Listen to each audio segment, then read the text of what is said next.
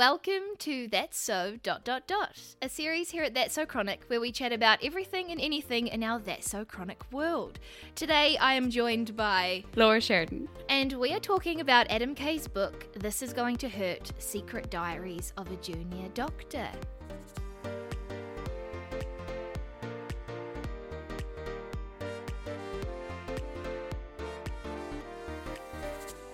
I'm so excited that you can be here, Laura, because you are a midwife. Yes. Thank you for having me. Welcome to They're So Chronic.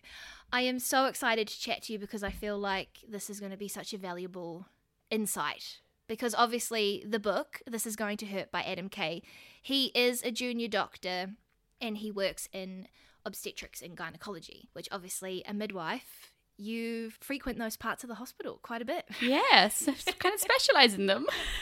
So I thought I would just, before we launch into what we thought about the book, explain the book a bit more. So it was first published in 2017 and it's a Sunday Times number one bestseller. It's won a bunch of awards, has a 4.4 rating on Goodreads, and it's sold over 2.5 million copies worldwide. I'm not surprised. Neither so good. translated into 37 languages. I love that because I think, yeah, medicine is so universal, right?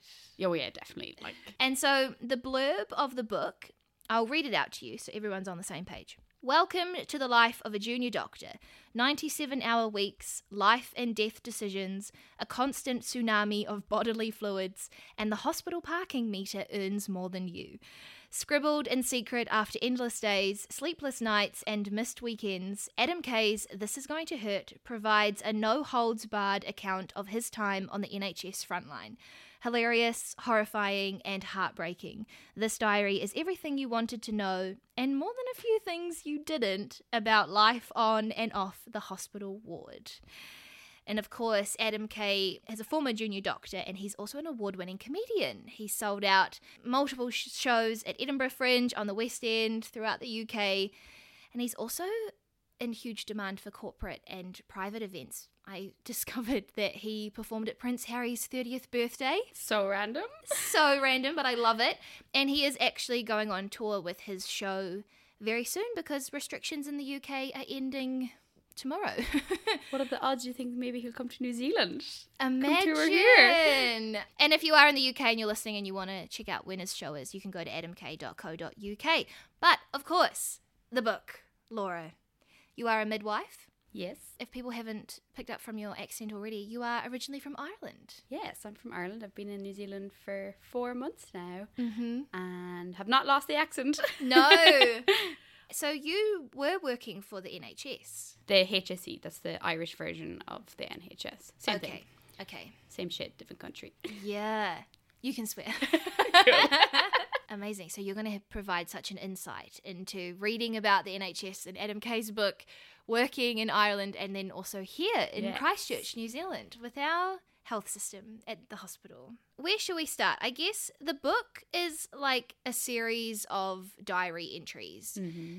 I think he writes that it's a reflective practice. They're kind of encouraged to do this for learning purposes. And even though he is a junior doctor, the most important thing I think is that a junior doctor isn't like junior. They're still very much a doctor, right? Yeah, they have like six or seven years experience. Well, not experience, but study under their belt. Yeah. And I think the next step up after a junior doctor would be like the house officer and then the consultant and all of that sort of stuff, right? Yeah, it would kind of go like house officer, senior house officer, registrar, and then consultant, which is kind of how he breaks up his book as well. He like Mhm. what the first part I think is junior doctor. The second part is Yeah. him as a house officer, then a registrar. I don't think he ever made it to consultant. No. no, he he resigned. yeah. in 2010. But we will get to that very soon.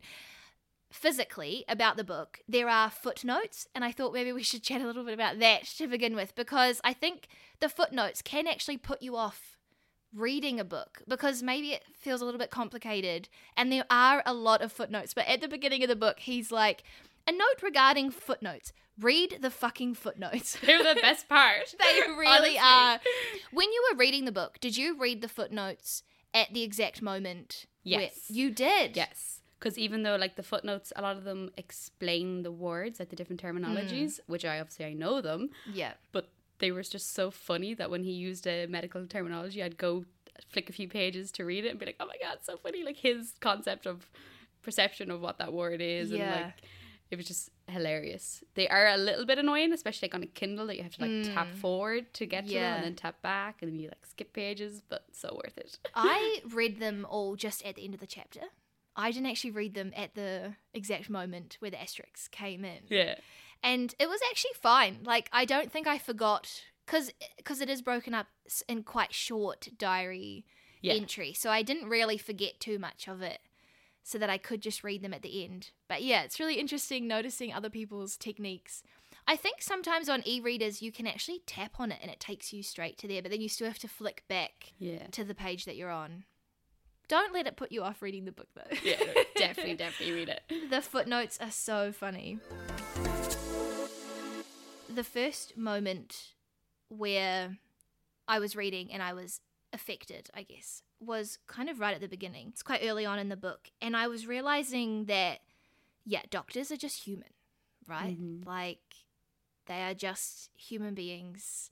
And I was listening to an interview with Adam Kay on the This Morning show in the UK. And he said, you know, people don't want to think of doctors as humans because humans make mistakes. Mhm. And I thought that was so true, but yeah, there was just so many moments in the book where I was like, yeah, humans are just, no, doctors are just humans and they don't know everything because how can they? There was one moment, so I thought, let's share some moments throughout the book. And there was one moment where it was shocking to me, and, and we're talking shocking as in he was watching a health assistant on the ward, don't know if you remember this bit, take the pulse of all of the patients and he suddenly realized that the every patient was 60 and he watched the health assistant and it was because the health assistant was counting the seconds in every minute on the watch. Yes, I remember that. oh no it was just so shocking. And then there was there was another moment and it was that a physio this was later on in the book but a physio went in to assess a patient and written on the sheet on the bed was that the physio had said oh was too drowsy to complete the assessment and it, the, the patient was actually dead. It's just like oh my god mistakes just do happen. Another moment of realizing that doctors are just humans is when they're all in is it called the mess? The meds. the mess yeah. And they're talking about these like funny symptoms and they were just laughing about like oh yeah this person thought they had a really like i don't know itchy tongue and as soon as we did this it went away or, so, or something like that. And they were just all laughing and then one doctor came in and was like yeah one patient feels like they're just extremely hot on one side of their face or something like that and then no And then one laughed Everyone's like, "Oh, but that's a symptom of this condition." and it means you've got a tumor in your lung Yeah. or something Like, how did you not know this? yeah and i think that really like thought about me and all of the brain drama that i've been having and like no one really knows what's going on or what the lesion is and i've been thinking like yeah fuck doctors don't know everything Yeah. and we put so much faith in them but of course how how can a brain know all of these symptoms and all of these Yeah. things It's the same like working as a midwife. Like we all work as a team. So like when one person thinks, "Oh, well, look, what do you think of this scenario? Like, do you think I'm missing anything?" Because you Mm. constantly are thinking that process in your head as well that you could be missing anything, and then say it to somebody else, and they're like, "Oh no, that's really obvious to me," and then Yeah. you work together and then get your solution. But the same, um, there was one part in the book that was so funny that they were saying about it's funny how doctors only have to recertify every five years. Yeah. But when you compare it to like your car or something, that it needs to have a warrant of fitness every year to make sure that it's still functioning as normal and doing what it should do. That's so true. Adam's working as a junior doctor on obstetrics and gynecology ward. Where does a midwife fit into all of this? So midwives, it's kind of not what you see on TV a lot of the time when it's like one born every minute where the midwives are sitting around having cups of tea and laughing. that is not what we do at all. I'll take it from like a New Zealand point of view. So I work as a core midwife in the hospital. Mm-hmm. Um, so we just take care of women and babies when they're sick. They have no reason to be in the hospital other than when something's going wrong. Okay. Say that the woman has blood pressure problems, or that the baby was born but their blood sugars are low, Mm-hmm. or that they need resource at birth, so they need that little bit of extra care. Um, so we'll look after them on the ward, and then whenever something goes wrong in the ward, or we find like a deviation in what should not be happening, then we'll call the doctor and then get them Okay, reviewed. yeah. So midwives do have to like have a very broad knowledge as well of conditions to be able to recognize the abnormal Mm-hmm. to know that you need to escalate the care to a doctor Yeah. to get whatever they need. As you are a midwife and you are inside all of this, I was from the outside looking in reading his book, whereas you're from the inside looking in into how it all works. Was there a moment in the book where you were like, yes, that is definitely something that is so realistic and really happens to me that you really resonated with or related to, and perhaps other people wouldn't realize that Mhm. that's what actually goes on? There was one uh, diary entry where he was talking about reviewing a patient in A and he's saying that she came in complaining of a large number of painless spots on her tongue, and he said like diagnosis taste buds. I was like, that is just so funny because like there is times where like I'm in work and you're just so busy and there's so many patients in and like these women come in with like randomly at like two o'clock in the morning, like with a stub on their toe, and they're like, "Oh, I think there's something wrong." I'm like, no, you just like, you stubbed your toe. You don't need to be here. Go home or just go to your GP. And I guess when you're pregnant, I haven't been pregnant, so I don't know, but I'm assuming that when you're pregnant, like you're paranoia and you're just worried Yeah. about everything. Yeah.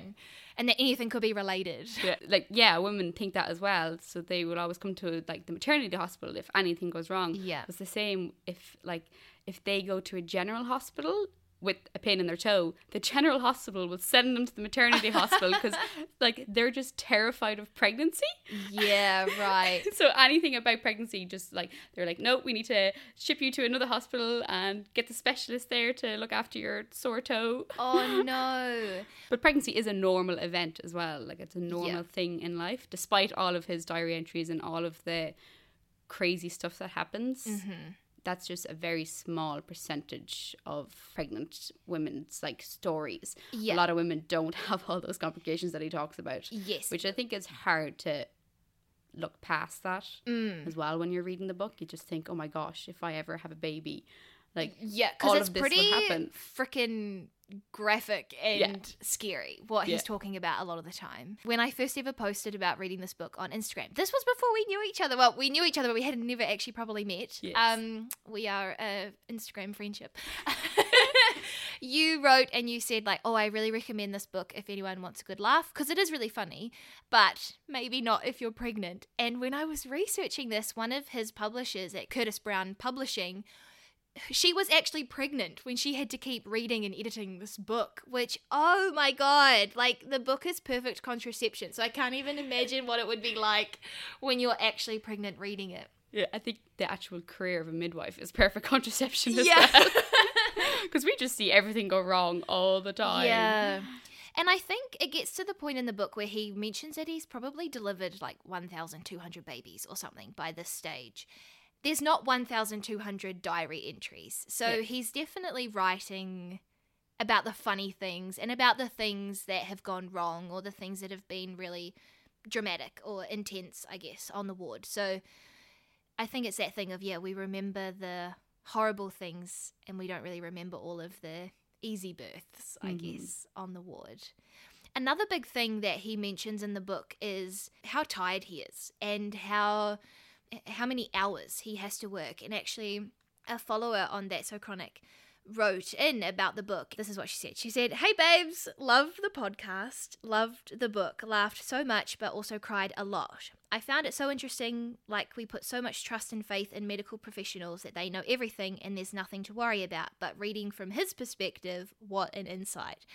And how he managed to survive on such little sleep is crazy. Like falling asleep at traffic lights after doing doubles. Wild. Yes, that's a very big reality unfortunately in healthcare like I I'm actually just off a night shift. I know. Well, I've had just- four hours sleep, Yeah. but I feel good. But there is a lot of midwives that I work with who would drive home after their night shifts and they don't remember getting home. No matter how Yeah. sh- long or short their journeys are, they'll like they'll try and have a nap before they go home from work, or they'll Mm-hmm. like try loads of coffees.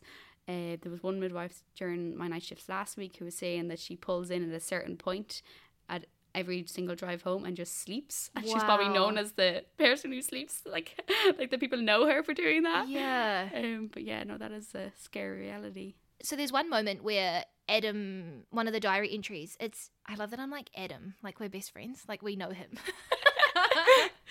but there's one moment on the 25th of December, so Christmas 2005, he wrote that he fell asleep in his car in the car park after night shift.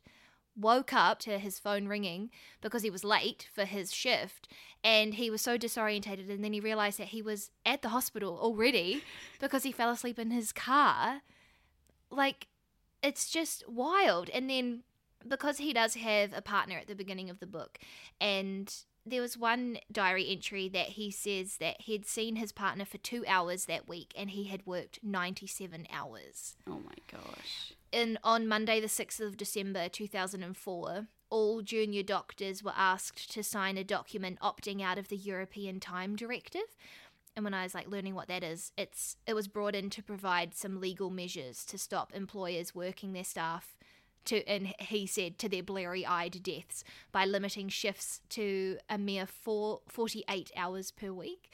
And yeah, all of these doctors were asked to opt out of it because there's no way that they would only do 48 hours a week.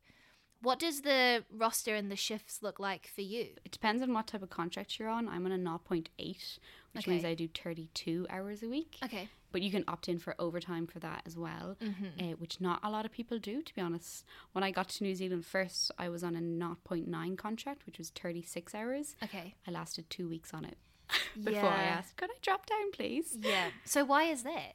It's just, it's too hard. Because Yeah. the morning, the shifts are so early in the morning. They start at 6.30, Mm-hmm. which is just crazy early. Yeah. and then you don't finish till 3 p.m. Half your day's gone. You have Yeah. to still do your groceries, try to get to the gym, have a social life. Mm-hmm. Come to yoga class. Come to me. yoga class on Tuesdays at 6:30. yes, love it. um just trying to have trying to have that like work life balance. Mm-hmm. I just found that doing 5 shifts a week was too hard yeah.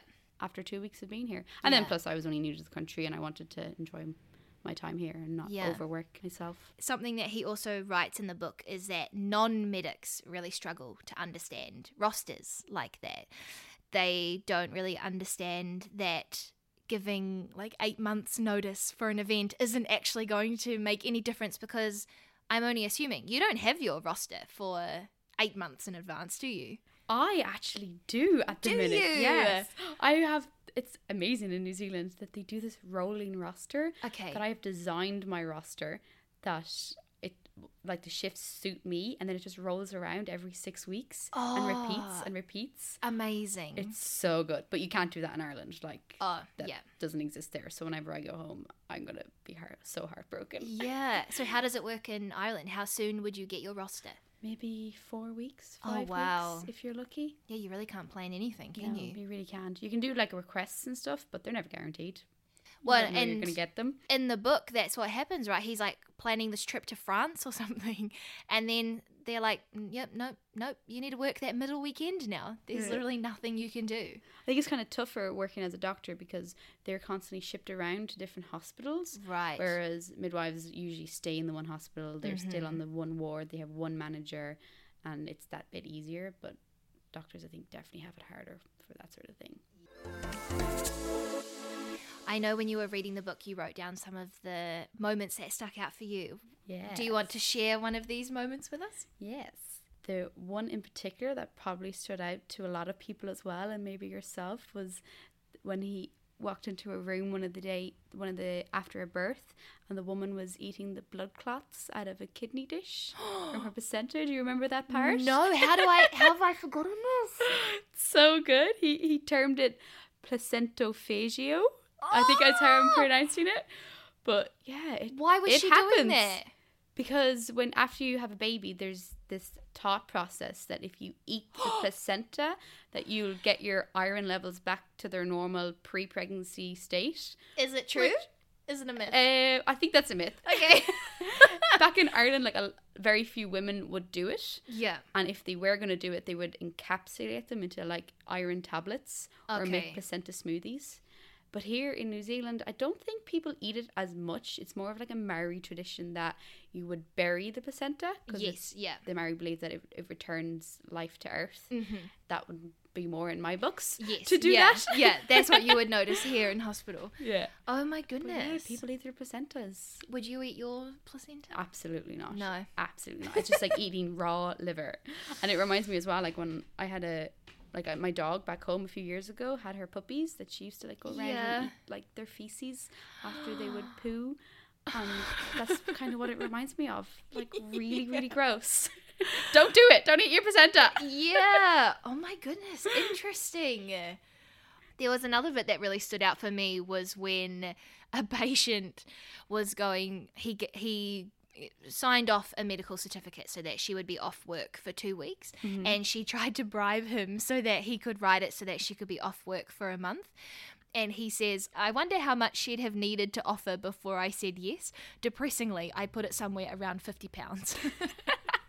Has anyone ever offered you a bribe at work? I've definitely never been bribed, but like we do get a lot of gifts from women, which is Oh. so sweet. Like back home, um, after everyone has their baby, everyone would always drop a box of chocolates into the midwives That's so sweet. before they go home. They bring it like one box to the antenatal ward, one to the delivery, one to postnatal. Like yeah. we are very well fed, so a lot of our doctors would always come around and be like, "You guys always have nice things here." Yeah. Um, so I feel bad for them because they don't get that same like repertoire with women as well. no. But they get the gifts at the end of it, even though they obviously save these women's lives as well. yeah. They don't get rewarded with the chocolates and That's the, so true because I think there's only one moment where he talks about that he got a card from someone Yeah. thanking him. And when he went to the supermarket and someone recognized him, she was working behind the cheese counter or something. And he was like, Oh, she recognized me. I delivered her baby. He was buying this really expensive cheese. And she was like, Oh, I'll put it through as cheddar. And then the boss saw it and was like, That's not cheddar, Carol, or whatever. and then he didn't even get the discount. that Yeah. happened to me one day. In I was in this clothes store back home, Mhm. and it was a woman walking around with a pram, and she seen me, and she just like went up straight up to me and was like, "Oh my god, hi!" and I didn't recognize her. And Yeah, you're like, did I go the- to school with her? What is this? I was I I was really like taken aback by it, and I just was like, "Hi," and then just walked away. I was like, "That was weird." Yeah. And then I was like walking around the shop, like looking at different clothes, and I was like, "Oh my god, she had a baby! I definitely delivered her baby, and I just didn't even give her the time of day. I felt so bad."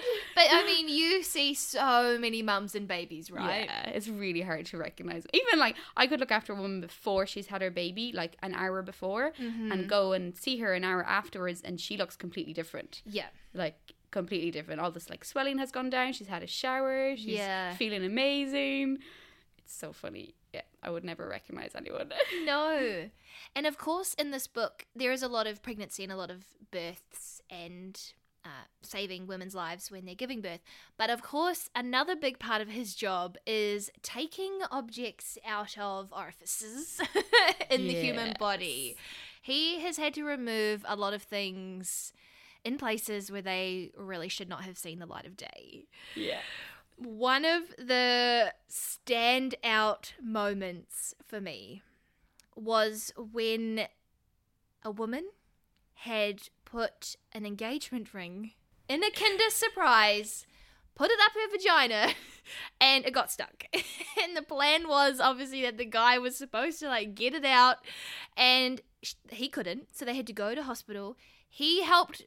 Adam Kay helped retrieve this Kinder Surprise engagement ring, but it still had to be a surprise for the man, and he gave the man latex gloves, and he had to open it, and she proposed. oh my goodness gracious me! So funny. Yeah. Were there any funny removing objects stories in the book that stood out for you? Yes. So those stories, I think he has like four or five of diary entries of removing different objects from orifices. Yeah. So it's obviously a very common theme. Yeah. But yes, it has happened. Um, I've heard a few stories back in Ireland when I was working there of one patient who came in to A&E and she had an apple stuck inside, but it had been there for a few days. And she decided to just leave it because she was too embarrassed to come into the hospital to get it Oh, removed. No. So yeah, a, like a four or five day old decayed apple needed to be removed. Imagine the smell of that. Wow. Yeah, it happens. Yeah. People are weird. Yeah. That is very interesting. And I think it like really reminded me when I was reading this book that, you know, doctors have really seen it all and getting a smear test or whatever, like, it's fine. They've seen everything. It is totally fine. I think though, even like midwives, when they're going to get their smear tests, they hate getting it done as well. It's like they're yeah. because they know how horrible they are to get done. So They don't want to, but get your smear test. Definitely yeah, do. definitely go and get your smear tests. I guess for all of these random stories that he was sharing, I was thinking as I was reading it, like, it feels made up. Like, it doesn't feel like these things actually happen. They're so extreme and so dramatic or so over the top that, and so not in my reality, that I just was like, you couldn't, but then you probably couldn't even make these up. Like, they're so ridiculous that they have to be real because what human imagination would actually like come up with some of the things that he was writing in the book. And I think the one that really stood out for me was with the hungover medical student. Do you remember this part? Oh my goodness. The medical student was hungover, turned up, they were delivering a baby C section, and the medical student fainted, but didn't just faint, fainted into the open abdomen. Of the patient. yeah. Oh my god. And there was that beautiful line afterwards where they were like, we should prescribe some antibiotics to this lady. Prophylactic ones, just in case. yeah. and actually, speaking of this moment, in this interview that I was watching on this morning show, Adam Kay actually shares a little side note to this moment, which I'll play for you now. There are some um, extraordinary stories, and and I said, you know, this is there is the dark, and there is the, very much the light. Lots of light. Um, uh, so has anyone recognised themselves from the book? Worryingly, yes. So um, the, the lawyers were very keen I didn't go to prison because of the book, so they changed all the names and dates and places. But I did have an email not long ago that said as the, as the header, I was in your book. I was like, oh no. Uh, and I tell a story of a hungover medical student during a caesarean section who was assisting me doing the operation. And it's not a good place to be when you're hungover, the sights and the smells and the sounds. And basically, he fainted and face planted into an open abdomen. You oh know? my goodness me. And, uh, and then I got this email It's a bad saying, day, isn't it? yeah. He he, he recognised himself from Well, that. he that said, was how, me. how often did that happen to you? I was like, because if it was only once, then I think that was me. What um what what? That's what I was thinking as well as I was reading the book. He like mentions a lot of doctors' names that he worked with. Yeah. So are they the real names of the doctors he worked with, or are they? I don't know whether the doctors' names have been changed, but yeah, he definitely mentioned that the patients' names have all been changed. Mm, because he like talks badly about one of the consultants that he works with that they were like really rude to Yeah. different doctors and stuff. And I'm like, oh, I wonder if that consultant knows, or has to use a fake name. I don't know. And I'm sure they would know that that was them. Yeah. When they read the book, I'm Yeah. sure you know 2.5 million copies have been sold worldwide. I'm pretty sure people that he's worked with would have read the book. In the book, what I think is really highlighted is a lot of the problems that the system faces. Mm-hmm. And there's one moment where I, I guess Adam just wanted to leave his shift on time, like for the first time in his whole entire life. And a locum arrives to take over for night duty or whatever for being the the house officer, I think. And the locum has never even Done a cesarean. yeah, done a cesarean, probably ever delivered a baby before, like has absolutely no idea. And it ended up that the locum had to leave and he had to do a double shift to work another 12 hours. And it's just kind of like, how does that even happen? how does the agency that sends these doctors out not even check that they have done a cesarean before? It should be like the first thing that you do. And so it got me thinking about, you know, the system and how there's a lot of flaws and a lot of the end of the book is talking about that. What are the similarities or differences to working over in Ireland as opposed to working here in New Zealand and then reading about what was happening with the NHS? Is this what he's writing about an, an NHS thing or is it a universal the system is kind of flawed everywhere? completely flawed everywhere. Um, so bit of background history, like for me to get into New Zealand, like in the middle of COVID, Mm. only arrived here four months ago. Obviously, I had to have some sort of border exemption to get in, and my visa got approved within five days because New Zealand was so short staffed with midwives. Yeah. And since I got here, it's only become like an obvious reality as well. It's the exact same problem here as back home. Yeah. There's, just, there's no staff. No one wants to do this job. I think one of the quotes that he said in the book was the depth of the low is the price you pay for the height of the high Right. and that really stood out for me as well and actually i borrowed my kindle from my friend and she had highlighted it in the book as well Oh, so it's obviously something that stood out to her too yeah. which is such a reality. Wow. Um, I don't know why we do this job sometimes. There are days where you go into work and all you'd want to do is go home and cry, Yeah. but then you remember how much of a impact you're having on these women and their babies, and you realize how much you do love the job. And I think that's probably where Adam was coming from as well. That he loved it despite Yeah. all these awful times and the staff shortages and never getting home early and Yeah. that it's all worth it in the end. But obviously, Adam left his post before finishing to get consultancy, Yeah. so it wasn't quite worth it enough. But I suppose that was without boiling the end of the book, the final chapter Mm-hmm. just shows that harsh reality as well of when things go wrong. Yeah. Um, I asked followers over on Instagram at That's So Chronic, if you're not already following us, to share their thoughts about Adam Kay's book, This Is Going to Hurt, and this is what they had to say. So I first read the book a few years ago, and I'm a midwife working in a busy tertiary unit. And I think the biggest thing that I took away from the book was not the really funny stories he told, um, and he told them excellently and from uh, a really kind of light-hearted perspective, but also the more heavy side of it when he had that case in theatre that really changed the way he practiced and that really affected him and made him practice from a much more play it safe and point of view and I think that for me was the biggest takeaway because we deal with all these life threatening illnesses um, and we have all these moments and that fear of the unknown and the unexpected. And yeah, okay, this could turn out absolutely fine, but it might also turn out really serious. And what we do in our practice can really affect a woman's life. So I just really enjoyed that point of view from the book the most. I thought he told it really, really well and I thought he really made it easy to see where he was coming from and to really feel what it would be like to work in a unit like the tertiary units we work in, and even to work in in the midwifery career um, and the obstetrics career as a profession at all.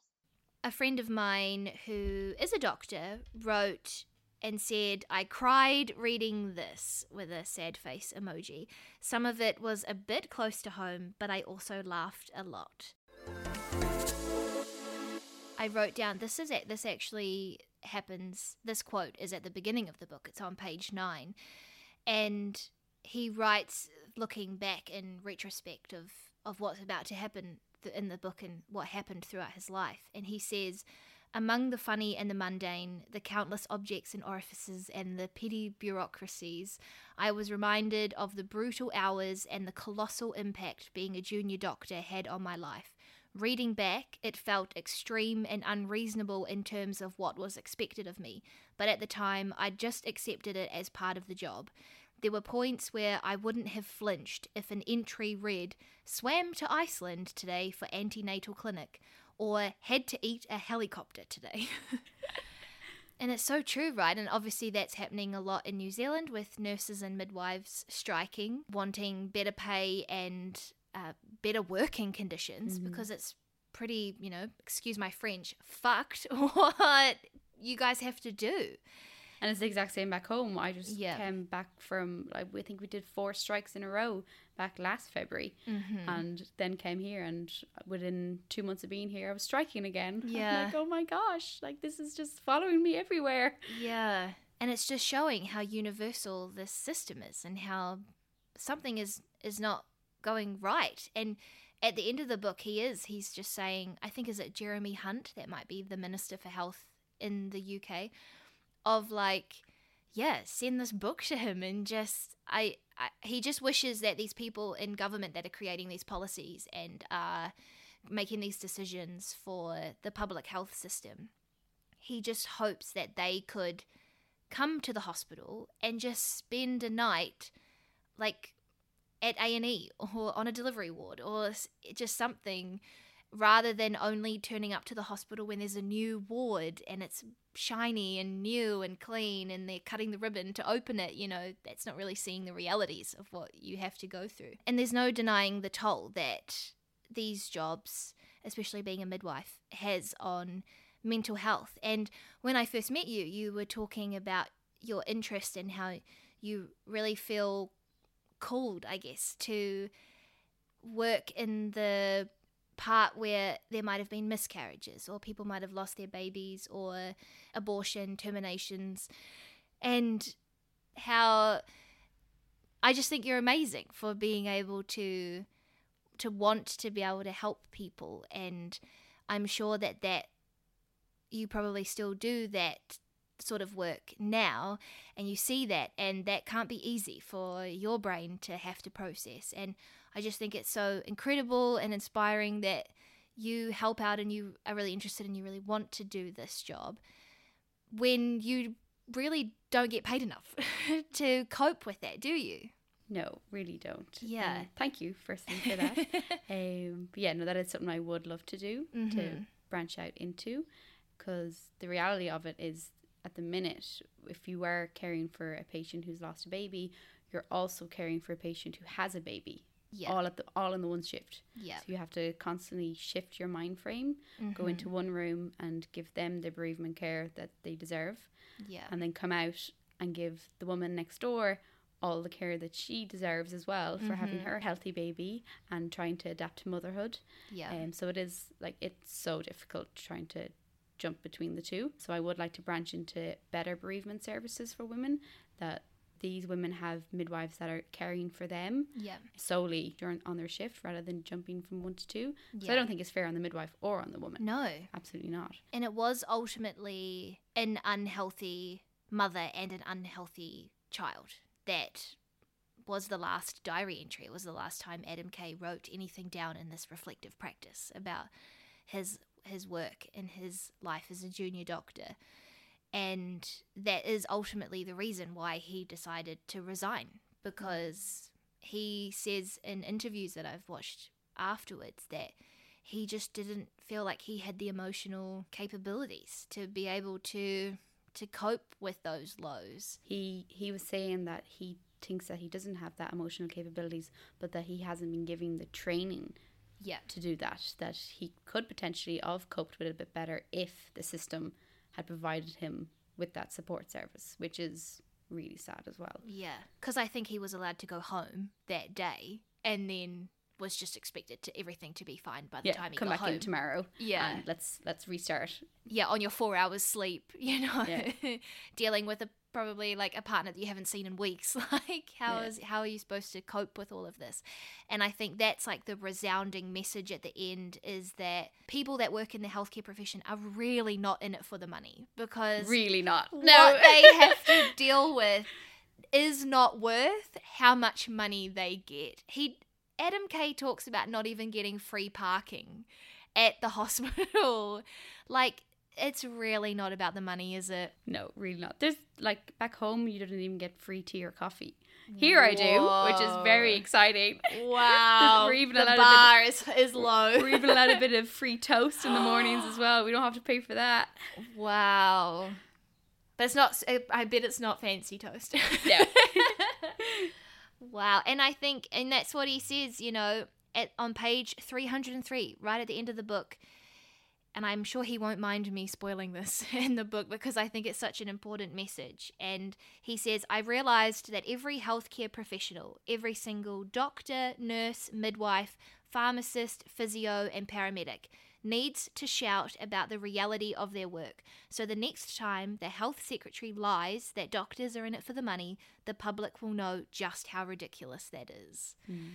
Which is so true. And when he was doing the book tour after releasing this book in 2017, a lot of people would come up to him or would be going to these events and would be saying, like, how can we help? How can we help our friends that are midwives? How can we help our friends that are nurses or doctors?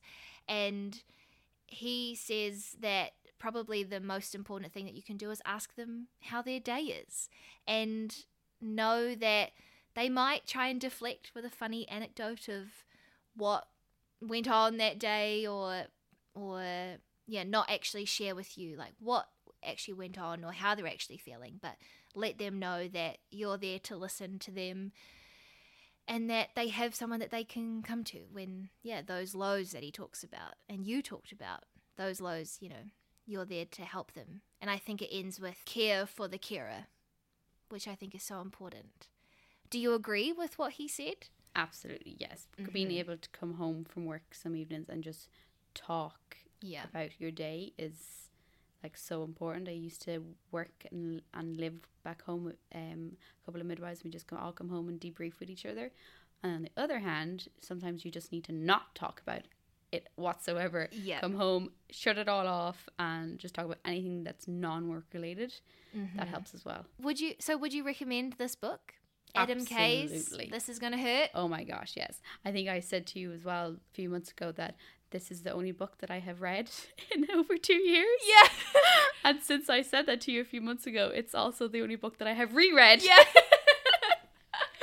I, am not a big reader, Yeah. but this book is so good that I have to read it twice. and he does have a sequel have you read the night shift before christmas Yes, also very, very good. We might have to talk about that on another episode. So good. And that one's even more gruesome, right? Like it's things that he didn't He left Shit, out because yeah. it was too gruesome for his first book. Yeah. So he was like, okay, I'll go back and republish another one. because now that I everyone's probably it." like pounding on the door being like, We want more. Give us Give us more." more. Christmas Day anecdotes.